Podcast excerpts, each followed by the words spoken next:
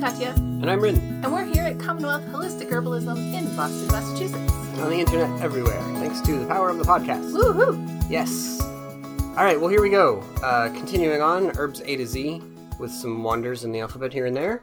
Um, we It's not are. all of the herbs A to Z. It is uh, Yeah, no. the herbs that are on our uh, set of shelves on our wall. Our apothecary shelves, yeah. If you're uh, just jumping in, if this is your first episode, then welcome.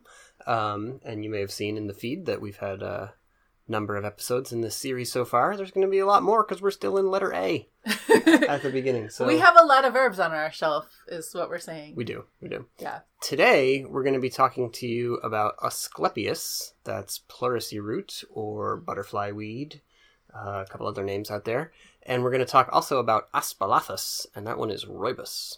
I'm really excited about both of these. I'm Yeah. really, really excited about both of these. It's going to be good. But first, let's remind you that we are not doctors. We are herbalists and holistic health educators. The ideas discussed in this podcast do not constitute medical advice. No state or federal authority licenses herbalists in the United States, so these discussions are for educational purposes only. We want to remind you that good health doesn't mean the same thing for everyone. Good health doesn't exist as an objective standard, it's influenced by your individual needs, experiences, and goals. So, we're not trying to present a dogmatic right way that you should adhere to. Everybody's body is different, so the things that we're talking about may or may not apply directly to you, but we hope that they'll give you some good information to think about and some ideas to research further. Finding your way to better health is both your right and your own personal responsibility. This doesn't mean you're alone on the journey, but it does mean that the final decision when considering any course of action, whether it's prescribed by a physician or discussed on the internet, is always yours to make. hmm Yeah. I'm also pretty excited to say that Mountain Rose Herbs is sponsoring this episode of the podcast. Thank you, Mountain Rose Herbs. Yes. Um, and this is pretty exciting because recently, um, I'm actually, I'm pretty sure that I said this in a podcast that I had ordered something from Mountain Rose Herbs that I had not told you about that was going to be a surprise. And It was a good surprise. it was a good surprise. It arrived. It is so I have always wanted one of those cast iron teapots and have never had one. and I, I like so many people have them and they're really cool and you can get them at you know places where fine teapots are sold. I don't know. But I just never had one. And I was on the Mountain Rose website and getting some herbs and I just clicked on the they have like a tea accessories group of things that they sell and there's like the really handy tea strainers and um like the linen tea bags and the Mm. disposable tea or the compostable tea bags and different kinds of things. Okay, but they also have some cast iron teapots and they're really beautiful and there's one that is kind of a mm, like mahogany brown with like coppery bronze um i don't know. It's very pretty is what i'm telling you. And i could not believe that it was only $30 and i was like that's going right into my cart.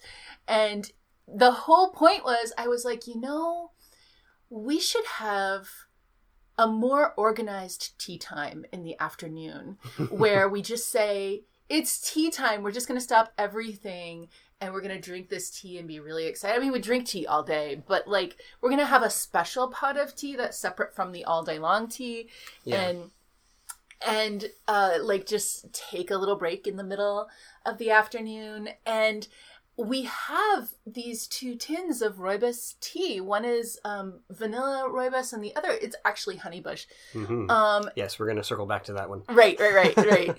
um, and I have really been wanting to have them for tea time, but um, you know, we always make like a giant three liter thing of tea for the whole day and whatever. Well, anyway, so I got this teapot. I love it. Um, and what we always put in the teapot is the rooibos, which we're going to talk about today. So that's totally awesome. But anyway, uh, my point here is at Mountain Rose Herbs, there's so much more than just dry herbs. Yeah. And so check it out. They have a whole selection of cast iron teapots. There's like, to, well, there is one that's red, and it was very difficult to choose between the one that was brown with copper and the red one because because y'all really loves red. I, I, like the one you got. It has great texture on the yeah, outside. yeah. I really yeah. like it too. There also was a blue one, and I was like, oh, but I like blue. And then I was like, no, because I think we would both love the brown one, and it has those just the coppery bits. It, yeah. They're beautiful, is what I'm telling y'all. They're not expensive. Check them out, mountainroseherbs.com. It's it's just it's fun. You can get your you can get your rooibos. Mm-hmm. You can get it by the pound. You can get it by the tin. You can get it any way you want. Mm-hmm. You can get your pleurisy root. Mm-hmm. Uh, and you can get a new cast iron teapot. A fancy teapot. Yes. Nice. All right. Well, let's let's go ahead and, and talk about pleurisy root, um, Asclepias tuberosa. Uh, this is a, a relative of the very common herb milkweed. Yes, and actually, you mentioned butterfly weed as a common name for it, which is true, but I never ever refer to it as butterfly weed. Mm-hmm. And the reason is because um, a lot of people also refer to milkweed as butterfly butterfly weed. And as a teacher, I don't want to be setting up that kind of confusion, especially because milkweed is not really um, like the like well suited for making tea or taking internally.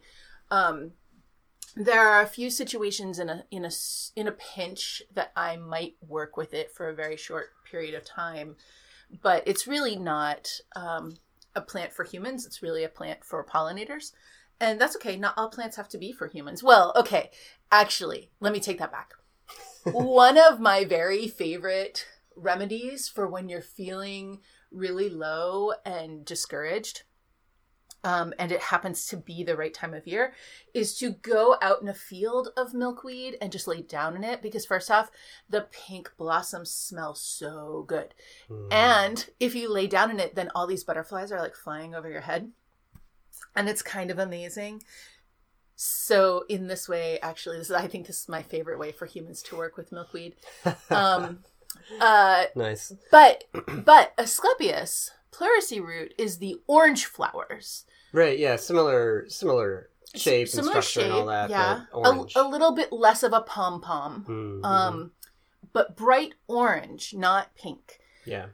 Uh, this is one of my favorite plants. You do work with you do work this work, work with this herb pretty frequently, um, and uh, not always for pleurisy. Yeah, rarely for pleurisy. so right. what what is the deal with that? Right. So like the name of the herb uh, is in reference to a particular like I guess disease or a condition, and um, this happens, you know, with herbs now and then. You've got like gravel root, uh, let's see, pleurisy root. There's a few others that are like that. Um, yeah, it's, and it's all like, of them are oh feverfew. Yeah, there you go. Um, right, so well, it's like I'll think of some more. They're, they're like Cramp names. Bark. Yeah, yeah. they they tell you something about what they do or what they're for. But nowadays, people are like, yeah, yeah, pleurisy. That's a thing I know about. Sure, and yeah, it's true. Like people don't think about pleurisy as much these days unless you have had it and if you had uh, then you definitely know about it and it's super unpleasant. Yeah. But you know we did talk about this in a, a way back episode of the podcast where we were talking about herbs and grief uh, and about uh, pleurisy root and about other herbs for dealing with um, a kind of uh, a kind of like grief driven or emotion driven uh, state like pleurisy, uh, right? Where you're where you're just so dried out because um, you've been grieving too long, or so dried out because you have spent all of your emotion. Yeah. Mm. Also, y'all, can I just say he does that off the top of his head? He doesn't even look them up. He's like, "Oh, remember that time two years ago? We've been doing the podcast for five years. We just crossed our five year anniversary like two weeks ago. Five years? Yes, five what? years. And you still are like, yeah, remember three years ago when we did this episode about this thing? I'm like, how do you remember that? I was there at the time. Um, yeah, so you know that is a that is a, a way that we've turned to this, right? So the like the the original like pleurisy is is uh, you've probably had some inflammatory lung condition, you've probably been coughing and hacking a bunch, uh, but your lungs and also the sac that contains the lungs they get dried out, and especially if between the two of them you lose a kind of a lubrication. That's super important because your lungs have to expand, and you want them to like glide and slide and not scrape and grind. Yeah. You know, so when things get dried out in one of those like containing uh, structures in the body, then it's it's really problematic and it can be very very painful. Super uncomfortable. Yeah. yeah. Um, so pleurisy is super uh, common when like you've had a long lung infection that wasn't quite bad enough to be able to stay home from work. And you know like walking bronchitis or whatever. Um walking bronchitis is not really actually a thing but you know what i mean. Like you you've just had bronchitis for so long but you've been going to work anyway right? Mhm. um and that's actually one of the most common ways it happens is having an unattended um respiratory infection and uh, un- by unattended i mean listen you got to go to work you're not allowed to just stay home we don't have sick time that is really supportive of actual being sick and becoming healthy Mm. um, and so you do what you got to do, and you just cough a lot through it, right? And then over time, there's so much depletion and, and dryness that builds up that that re- um, resolves itself or de- devolves itself into um, pleurisy, this this dry inflammation of the lungs. Yeah, so we need some herbs to direct moisture over there and um, lubricate, you know? so demulcent herbs can be super helpful. Simple up, simple marshmallow can help. But pleurisy works at kind of a, I don't know, to say it works at a deeper level or it's just. Well, it's not a demulcent. no, right. It's that's- definitely yeah. not a demulcent, and that's really important to note because we're going to talk about other ways to work with pleurisy. Mm, It's a it's a fluid shifter. yeah. It's a yeah, it's a fluid shifter. It is a fluid redirector. Mm, And you know, you you got to remember, your lungs are part of your systems of elimination. We don't usually think about that. I think because most of the time when we think about lungs and breathing, we think about taking in oxygen. And we don't usually think about the exhale. And I think about how, you know, when you're doing some kind of meditation or whatever, and often they say, don't worry about the inhale, just think about the exhale. And mm, how much our culture has to be told that, mm, you know? mhm. I think in general, we just don't think about exhalation very much, which we should. So much is happening with exhalation.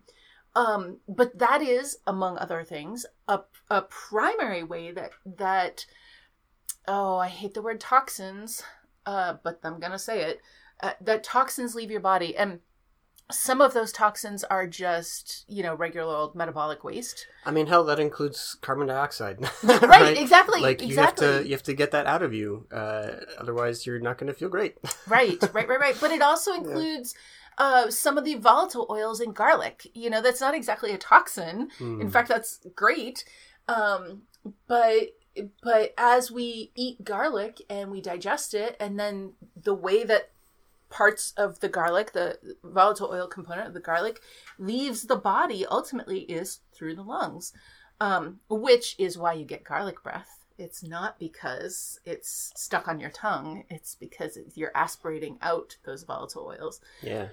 Okay, but so so that's where the function of pleurisy root really comes in is if you remember that your lungs are eliminating things from your body and moisture is one of the things to eliminate from the body pleurisy root is moving fluid from other parts of the body to the lungs and uh ultimately you will you will exhale that fluid, but if the lungs are super dry, they will hold on to what they need. Hmm. Yeah. Yeah. So, you know, when we when we say something like that, that the herb is going to move fluid from somewhere else in the body, uh, that implies a couple of things. First off, if somebody had this kind of state in the lungs and they were dry everywhere, we wouldn't just say drink some pleurisy and be done with it, or even Mm. more, just take some tincture of pleurisy root and be done with it. Oh boy. Right? Yes. um, at the very least to have that water preparation so then you introduce some fluid into the system and now you can let the herb direct it where it needs to go but even better is to to either in the same preparation or in in like a sequence to have something that's just straight up hydrating and moistening to the body marshmallow root linden something like this um, and then to cycle that with with the pleurisy root as well hmm yeah You can even put them together. I've definitely done that. Marshmallow root, pleurisy root, some cinnamon. mm-hmm. Yeah. Uh, but so that fluid moving, that's, I think that's my favorite part about pleurisy root. So this is where, um, when I was a kid, uh, I used to really enjoy historical fiction a lot. Um, and in historical fiction, that is, I think, one of the only places that you still see the word dropsy. Um, and as a kid, I always thought that meant some kind of palsy, some kind of shaking disorder or fainting disorder or something like that. Probably means you fall down, right? Right? You, you drop to the ground. Yeah, exactly. Sure. That's always what I thought it was. Yeah, yeah. Um, yeah, that's not what dropsy is.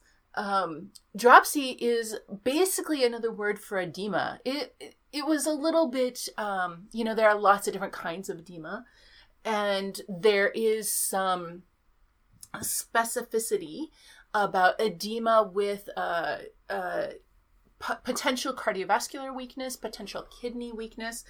And maybe those two things are going to play into any form of edema, but not necessarily if you're just like pregnant, you know, Yeah. or if you sprained your ankle. Like you can have you can have temporary like situational edema too. Yeah, you can have like fluid bloating around the belly from your unrecognized food intolerance. Right. You know, and, and that may And- not mean that you've got poor circulation or your heart's weak or whatever else. Right. Or Yeah. you could have um you can get edema from a high sodium diet which eventually will cause weakness both in the kidneys and the heart, but not right off the bat. You know, Yeah. you'll get you'll get the fluid retention long before you have the the more like organ based long term damage. Yeah.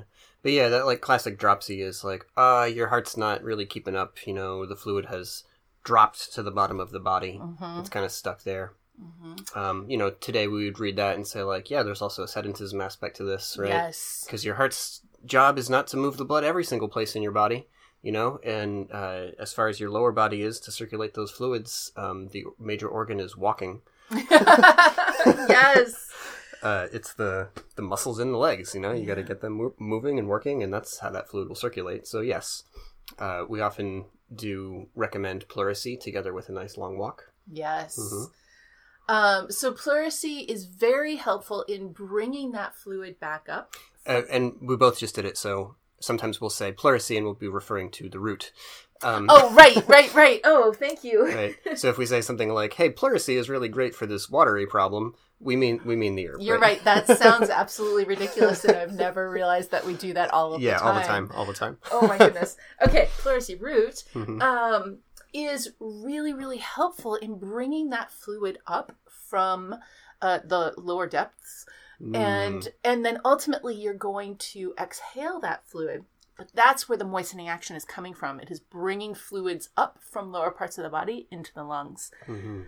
i really appreciate that because i have you know some varicose veins. Honestly i started i got my first varicose vein when i was like still in high school. So you know it's a family tradition. And um also a tendency to retain fluid in the lower part of my body is a it's a family tradition um you know these things these things uh it to say they're hereditary is true It's but- it's more accurate than saying that they're genetic. Right, right, Right. To say that hereditary is true, then we just have to remember that we inherit many things. We inherit physical attributes and we also inherit habits. hmm And Preferences. Yeah. right, and so my habits that I inherited from my family culture reinforced the physical attributes and presto, varicose veins. Mm. Anyway, so I love working with pleurisy root in that regard, but there's more. Because pleurisy root has this kind of organizing effect on fluid. It's like it's like it's a really good shepherd of cats. It just it really just or it's like the pied piper of of fluid in your body. And so what I find is um if you are a person and this is me sometimes for sure, if you're a person who pees all of the time, you're like every hour, every 45 minutes, you're like, "Oh, got to pee. Oh, got to pee." And you don't pee a lot, but you have to pee. Uh, it, like I don't mean that you have a UTI. I just like just regular pee but but frequently enough that it's kind of annoying. You know that nothing is exactly wrong with you, but it, it's just annoying. Um and I actually at least in my experience often that is kind of a precursor of yeah, something's not awesome. Yeah, I mean, you know, if this is a long term situation, it could be a sign of some, you know, low level but ongoing inflammation, you know, Mhm. around the bladder.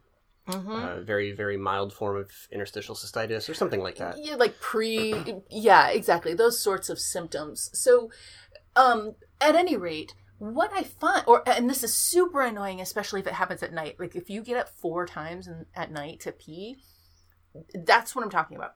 Mm. And pleurisy root helps to like consolidate your pee. There was a while when you were really struggling with that, the nighttime Yeah, thing. yeah. Night, nighttime waking with this. Yeah. And, uh, And so instead of peeing, instead of getting up to pee four times, you get up to pee once and you pee a lot. yeah. Instead of four times where you just pee some. Right. This is that you, that consolidation effect. Yeah. That, that you refer to. Yeah, it's pretty amazing. This is something that you observed in yourself, and then I've shared with a lot of students and clients. But I don't Mm-hmm. know that this aspect of work with pleurisy root is something that's like written down or. Well, I think uh, so. Where I want to look for it, but in the definitely more than 10 years that I've been working with pleurisy root that way, I just haven't had time yet, and I don't understand why that is. Um, but the place I want to look for it is in like the physiomedicalists, Hmm. um, like the old books from the late 1800s.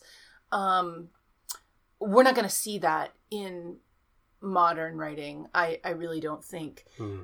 But it makes a lot of sense if you think about like if you think about dropsy in general and you think about the specific um like the specific nuance aspect of dropsy which is the association with kidney weakness Mhm. okay li- listen kidneys aren't weak all on their own like they're tied in literally to the bladder like these are not the, Right. you don't have like super bladder and sad kidneys. That's not how it goes. Although interestingly so i've had i was um you know when i was very young i was hospitalized with kidney problems. Um and and have always had uh, kidney and, and bladder issues.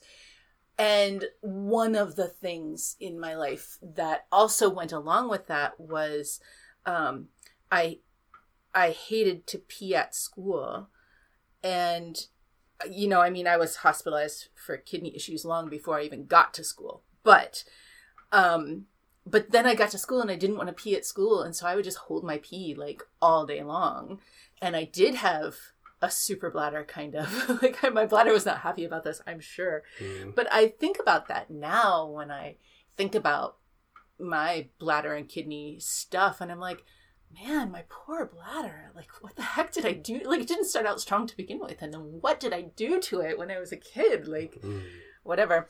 One of the one of the rounds of um, doctor visits about it yielded me a mickey mouse watch though. That was pretty great and i was supposed to like mickey mouse was supposed to tell me when i had to pee. It was whatever. The things you remember about childhood right? Okay. Hmm.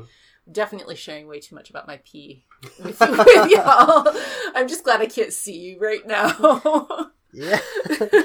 yeah. Well, there's a there's like an emotional echo there with that that like holding things in Mm. uh, kind of a tendency, and um, I don't know. When you tell some of these stories, it, it it sort of feels like you want to go back in time and give yourself some some i do Asclepias uh, back in the day. I do. And some advice too. Holy cow.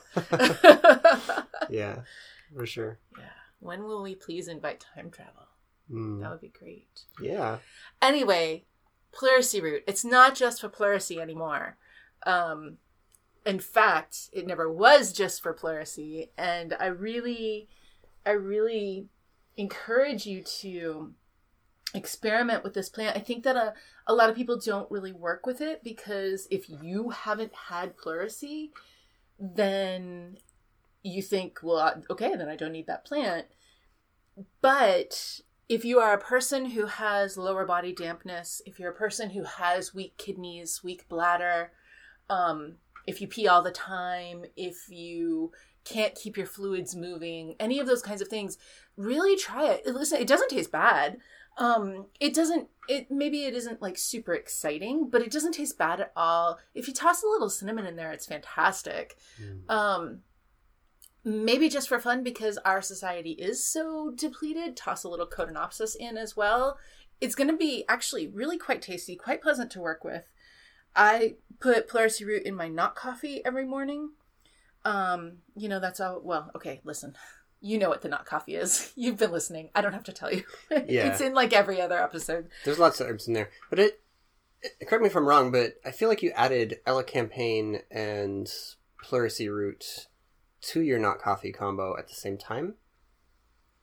That Hmm, may have been true. that might have happened, but I, I don't always put elecampane in. Mm, I do it when I'm having some respiratory thing. hmm But campaign's not always in there. Mm. Angelica always is, pleurisy always is, ashwagandha always is, and reishi. mm. And then eh, Other it gets wobbly Yeah, after that. right, yeah, right, yeah. yeah, Whatever I feel like. Yeah, but you know, elecampane, We do often put uh, campaign and pleurisy root together, um, particularly if there's been a, a, like a chronic lung problem that's sort of mixed presentation. Like maybe there's some phlegm that we want to try to motivate out, but we're having trouble getting it moving. So the elecampane is to give the motivation and the the expectoration. The pleurisy is to like moisten the lungs up enough that that can effectively happen Right, Yeah. right, right. and it's a really effective pair. Um, we we turn to that for uh, pretty severe cases. You know, I do prefer these in water. I, in general, I prefer pleurisy root in water almost always. I, Mm-hmm. I this this doesn't feel like a tincture. plate. It's not like I hate all tinctures. I take plenty of tinctures. There's like ten tincture bottles on my desk right now. Oh, look, I think there's thirteen, and I take them all the time. I don't want to be like tinctures are bad. Signed, Katja. You know. no, But- but, it's just but it so just so easy to Mhm. yeah, it's so easy for people to be like, I'm gonna get my herb. Uh, the easiest way is a tincture. Awesome. Right. And then they don't drink more tea in their day, and right. Right. uh, Right. You know, there's tons of benefits to just having a warm beverage on a regular basis, and uh, we yeah, we're big fans of that. Yeah, yeah. so I do prefer it in water, but if you're going to mix elecampane with it, now you're going to need um, some much stronger flavoring agents. And, you know, putting it into a not coffee blend, heck, just putting a little decaf coffee in with it, that will do the trick. But otherwise, it's going to need to be like good, strong chai spices. Hmm Yeah. Yeah. All right. Well, let's talk about rooibos next. Uh, so this is Aspalathus linearis. Um, this is a plant from South Africa, uh, and it's been it's it's like popularizing. You know, like rooibos is something now that you can find. Um, I think that there have even been some Starbucks drinks that have had this available in them and Yeah. things like that. Um, but it's you know it's it's been getting attention and getting interest as like a black tea alternative or a green tea alternative. It's not caffeinated, um, but otherwise like some of its sensory qualities are kind of similar to drinking some tea. But it's it's honestly got a lot. How to say this? Not a lot more going on, but it, it, for me, it has a very different flavor from black or green tea yeah. I one agree. one thing that I would advise though is if you if you're interested uh, to get your hands on some green rooibos and and try that as well. The most common form you're going to find rooibos is red, and this is really similar to the difference between black and green tea, by which I mean they come off of the same plant. So with you know with with green and black tea, it's the Camellia sinensis tea plant, um, and uh, what you do is you you have the herb you gather it and if you just straight up dry it carefully you're going to get the green form. So that's green tea or green rooibos but uh, what they'll often do instead is kind of like bruise the leaves while they're still fresh or even like spritz them with some some water and keep them someplace warm. Traditionally this would have been just like big heaps of the herb like piled you know in, on a on a tarp or something and you know allowed to to kind of hang out there for a bit. Nowadays they have you know industrial versions of that with like rotating drums and right, you know right, heat and temperature is controlled and all of this but it's a it's it's essentially an oxidization process that you're you're encouraging to occur. Um, it's usually referred to as a fermentation process. Uh, with rooibos sometimes they say that it's a, a sweating process but it is like chemically what's happening is that there's some oxidation going on and that's why you get that that reddening right? The the plant gets kind of a rusty color. Mm, mhm. um, but with with rooibos and you know also with like black tea and and uh, what what do you call it oolong tea it's kind of similar um, it changes the flavor a bit. And with rooibos, it gives it that vanilla like kind of scent. If you if you get the green rooibos and you make tea with that, you sniff it or, or you know make a drink with it, it it's a quite different flavor. Honestly, Yeah, I mean it's Um, still nice. yeah, yeah, I still like very it. nice. Yeah, I like it for sure. Um, but I definitely see why the the red you know, why they go to all the trouble? rooibos is is the most popular. Yes, for sure. Yes, yes. Um, it's you a, know, actually, speaking of all the trouble, Mhm. rooibos is in fact quite a lot of trouble. yeah. Uh, it was a long time. You know, this was a plant that that grows native. It it grows like in the wild in uh, the part of Africa that is today called South Africa in southern Africa. Um, and uh, the traditional people who lived there would go and gather the leaves and work with them. But the problem is that the seeds of the plant are so tiny that they're kind of impossible, like like actually functionally impossible to gather. And Yeah. it wasn't until late in the 1800s. No, it was it later than yeah, that. Yeah, it wasn't really until like the 1950s that they were seriously commercializing it, and that was like there had been some attempts to like you know uh, cultivate the seeds and everything. There was a lot of uh, time in like figuring out how to well, yeah, physically treat the seeds. Right. Well, first they had to figure out how to gather them, right and- or to gather enough of them that they could have have, something to work with. yeah, wide scale cultivation, and then they wouldn't germinate. Right. uh, and they had to figure out how to get them to germinate. And then once they got through all that, then they could actually make big rooibos. Um, probably plantations is the right word. Probably. Um, Yeah. yeah. But so, um, so yeah, so um, not the easiest thing uh, to to grow, um, and it's it's still you know certainly compared to tea or coffee Mhm. or or other ma- major beverages, even like mate, I'd say probably has a greater uh, amount of like acreage and cultivation. Mhm. Um, so so yeah, it's um, it's controlled, and actually, um, uh, I was going to come to this in a minute, but there was something intriguing I found while while digging into this, um, which was that uh, in in 1994, a company in the United States tried to uh, register the term rooibos as a trademark, um, and this was uh, you know people didn't really know about rooibos in the U.S. at the time. Mhm. Um, it doesn't feel even that long ago, but it's Yeah. it wasn't a thing.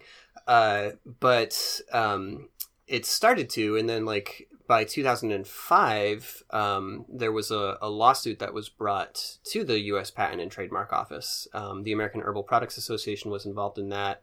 Um, a couple of other companies got in got in on the action there.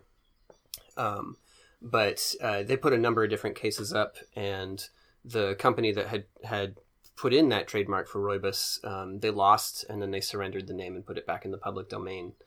Um, so that that intrigued me because ever since the whole fire cider thing, um, I've been curious about places where herbalism and like patent law and trademark law Mm. uh, come together. Mhm. Um, so this is an interesting case like that. Yeah, I feel really grateful that that was freed up.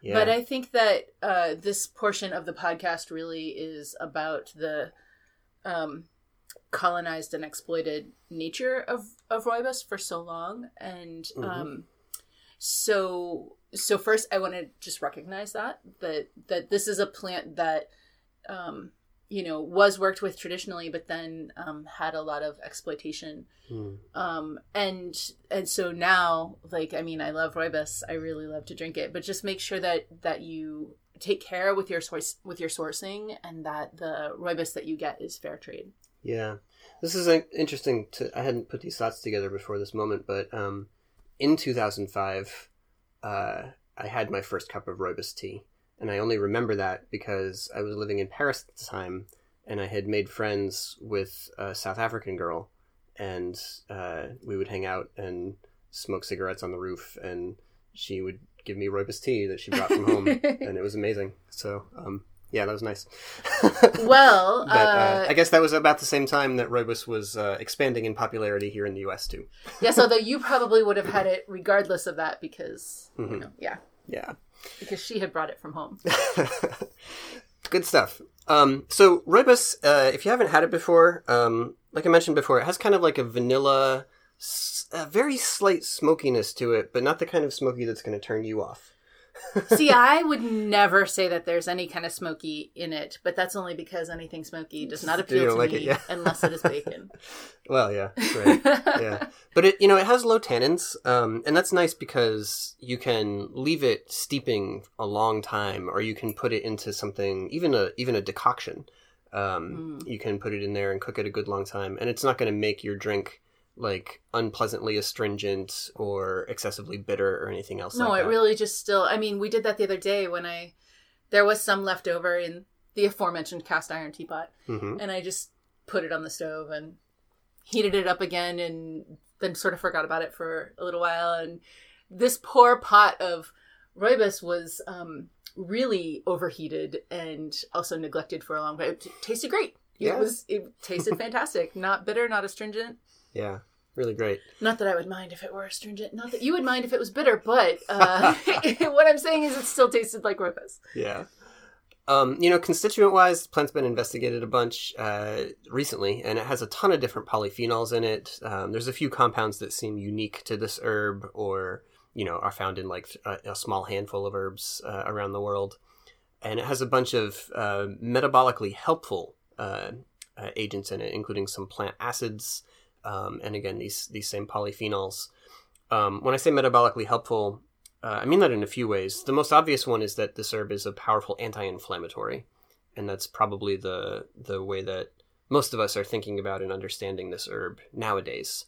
Um, the color of the plant, the the redness that comes out when you when you make tea with it, um, that's also like a demonstration of its of its antioxidant capacity.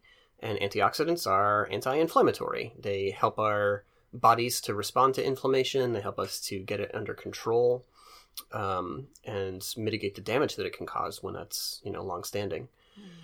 So that's pretty much all um, that is is currently, at least in the United States, uh, emphasized about rooibos. But there's a lot more to this herb, um, and I'm starting to learn a little bit about that. Uh, in uh, actually, I've got a couple of good uh, articles in the show notes for you.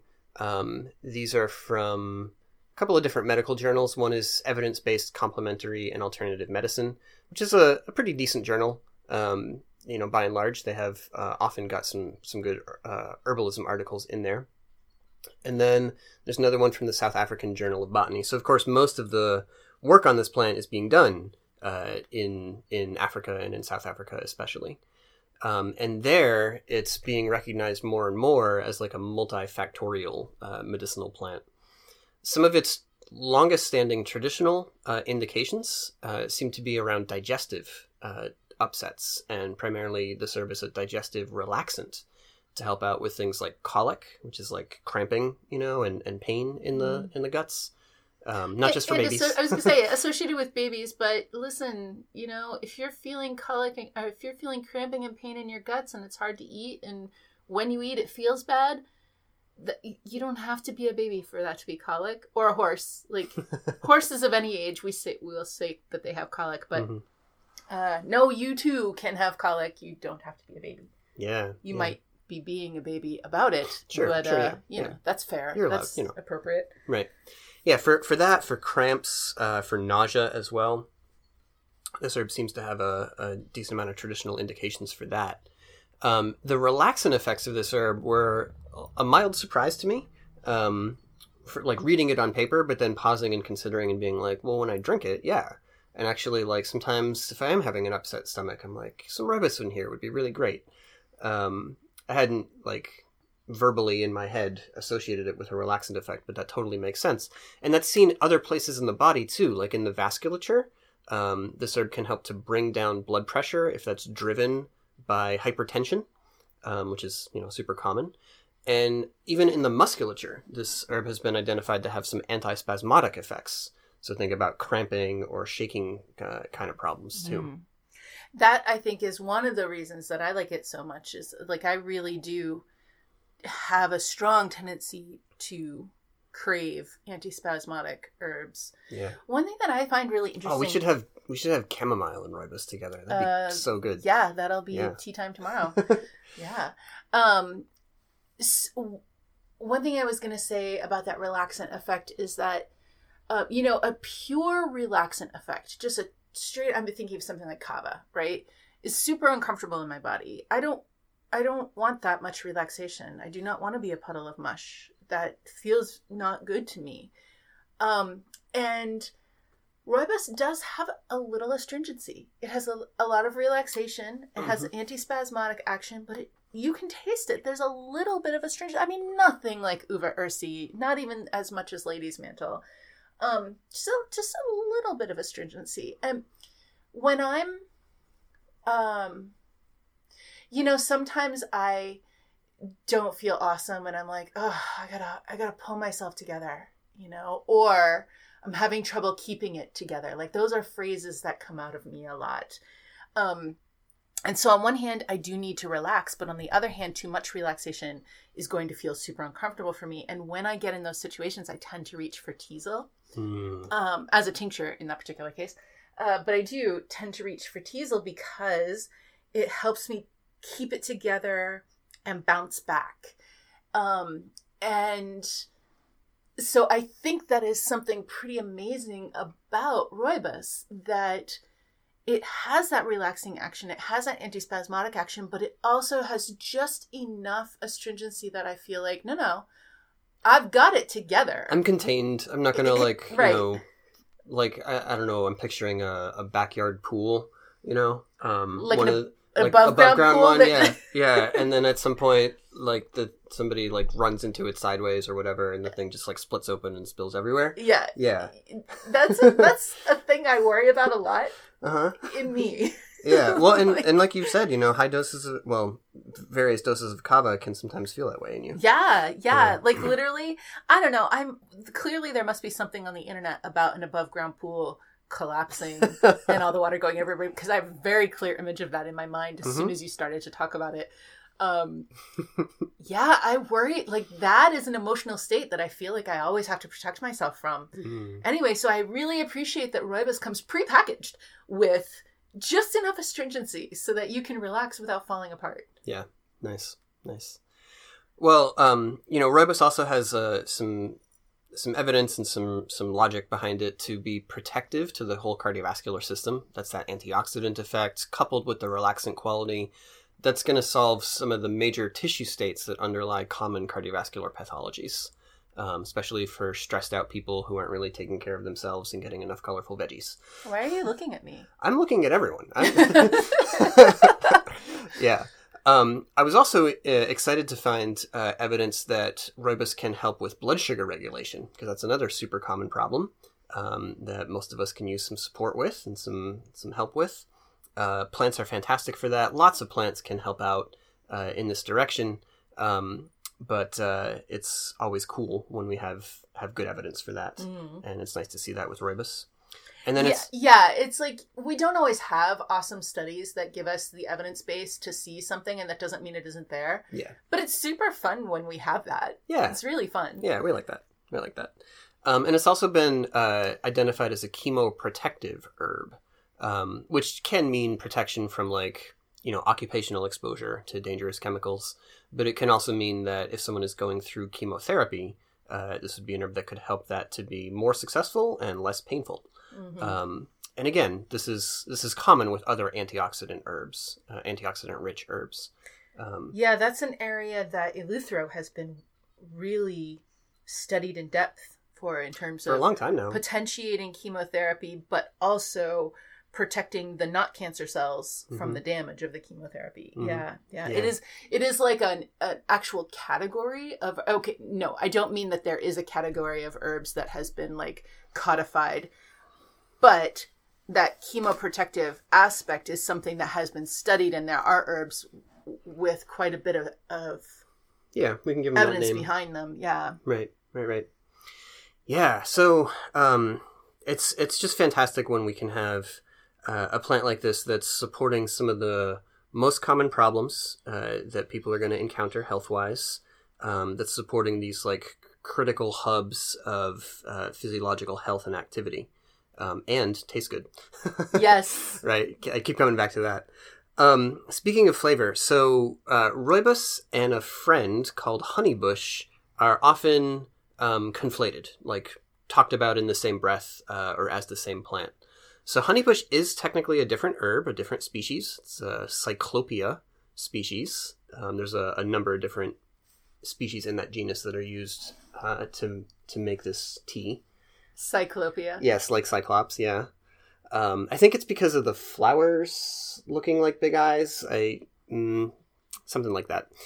Uh, I I sometimes the Latin names make me so happy. Yeah. I just yeah. Okay. Okay. Keep going. I just need to think about Cyclopia for a little while. Yeah. yeah. Um, but yeah, this is you know considered to be really similar, uh, like all the way back. You know, it's another kind of like a red tea uh, plant. Uh, honeybush, if anything, has even lower tannin content than rooibos does. Um, it is also processed in the same way uh, for commercial sale, uh, which is to say that it has that quote fermentation or, or oxidation process uh, done to it to alter the flavor and make it more appealing and everything. Um, has a lot of similar constituents to to rooibos, um, so there's there's good reasons uh, for people talking about these in the in the same breath. Um, but they are different plants, and it is it is fun if you're an herbalist to like do a little blind taste test. Yes, get both. Make make a, a quart of this and a quart of that, and you know alternate your cups of tea, and mm-hmm. you know you can uh, cover the labels and see if you can figure them out by by flavor and everything. And yeah. these are fun games you can play with your spouse, your children, your friends, herbal community group, you know all yeah. that stuff. Yeah. yeah. um, I don't know what y'all do for fun, but in our house. That's right. That's right. Um, other fun things. Uh, so, uh, I discovered in the course of putting some notes together for this episode that winemakers in South Africa are doing a cool thing nowadays, um, taking rooibos and honeybush. Um, uh, these they, they can get. I, I picture them kind of like elder, where it's sort of like a tree, but it's not like a you know ninety foot tall pine or you know, a giant oak or something no, like, like that. It's like a scrubby kind of tree. Yeah. Uh, but the, anyway, winemakers are taking the wood from rooibos and honeybush and using that instead of oak during the maturation phase, uh, where the wine is, you know, resting and, and aging and everything. Um, and so the the cool thing about this is that the high antioxidant content from the herbs is sufficient for preservative purposes because you do want to prevent oxidation of your wine, and that's why uh, they tend to put sulfites into there, right? Sulfur dioxide. Um, but what they found is that when they put the rooibos and the honeybush wood into the barrels uh, as the wine is aging, you don't even need sulfur dioxide. You don't have to add any sulfites at all. Um, and so the the herb is going to basically just be antioxidant enough that it can protect the wine as it matures. So that's really cool. Um, also, apparently makes it uh, a, a, distinctive, you know, uh, palate and mouthfeel and so on. Yes, um, I would really love to try this. Yeah. Um, it's kind of hard to get your hands on unless you're living in South Africa currently. However, it is super easy to infuse wine with herbs at home. Yes, and super delicious. I highly recommend it. Yeah, we really like to do it. And look for this, you can buy cheap wine. I mean, uh, two buck two buck chuck was a thing. Uh, is still a thing, I imagine. Um, what is it, Charles Mondavi? There's like these two dollar bottles of wine you can get at like Trader Joe's or something. And sometimes I would intentionally get that for a class that we were going to do on on herb infused wines, just to emphasize for people, like you want to have some wine. It should be like a style that matches with the flavor of the herb you're going to get and everything. But you don't need it to be like super fancy wine for this. The flavors of your herbs are going to overpower a lot of the flavor from the wine itself. They're going to redeem. Ah, there you go. They're going to redeem that cheap wine. Yeah, that's what's up. Yes, that's what's up. So yeah, so I uh, I I want to go and get some cheap wine and get some rooibos and pour them in a jar together and infuse it and see what we can get. Yeah, well, you know, right now my favorite herb infused wine is Damiana. Hmm. But just thinking about rooibos infused in wine, that seems like such a great idea. Yeah. It might it give it might give Damiana a run for its I don't know a run. A run, yeah. Yeah. yeah, so that's going to be something we're going to try out soon, and I encourage you to do that as well. Um, and then one other thought uh, Rooibos infused cider is fantastic, and we're, we're drinking it right now, y'all, and oh my god. We're we're in fact having rooibos infused cider. That's where you put chai spices in your cider, right? So some apple cider. Uh, today we have rooibos, ginger, cardamom, uh, cinnamon, uh, and then I don't remember the rest because there was allspice, there was nutmeg. Um, I think I didn't put in. I don't think I put in star anise this time. hmm I was in a rush. Any cloves? No, I don't think no, so. we would taste them. Yeah, no, there's not cloves in here. No. Yeah, but anyway, find your favorite chai yeah, spices. whatever. Yeah, whatever your Yeah. your chai preferences. I yeah, I should have put anise in. I just was I don't know, got distracted or something. hmm Yeah. Um, But, but, it yeah, doesn't it's- matter because the rooibos is so good that any lack of anise is fine. Yeah. It's fine. yeah, absolutely. Rooibos Um, has redeemed my my aniseless hmm chai blend. Yeah, yeah. Um, I don't know if you're making a pumpkin spice thing. You can sneak rooibos in there. It's gonna fit in really nicely. You don't have to sneak it in. No, You can no. carry it in right in front of everyone. Walk it in on struts. Yeah. yeah, yeah, Mhm. Yeah. Right through the front door. All right. Well, anyway, so those are some thoughts from us on pleurisy root and on rooibos. Uh, I hope you found that uh, interesting and, and entertaining. Um, we're going to continue on next week with somebody up there. I think perhaps Astragalus is coming soon. Maybe Shatavari is on the on the way. Um, so anyway, tune in next time for some more holistic herbalism podcasts. Until then, take care of yourselves. Take care of each other drink some tea or some infused wine or some cider. Cider, some rooibos Uh, cider. Yeah, Drink some. drink it. And uh, we'll see you again soon. Bye bye.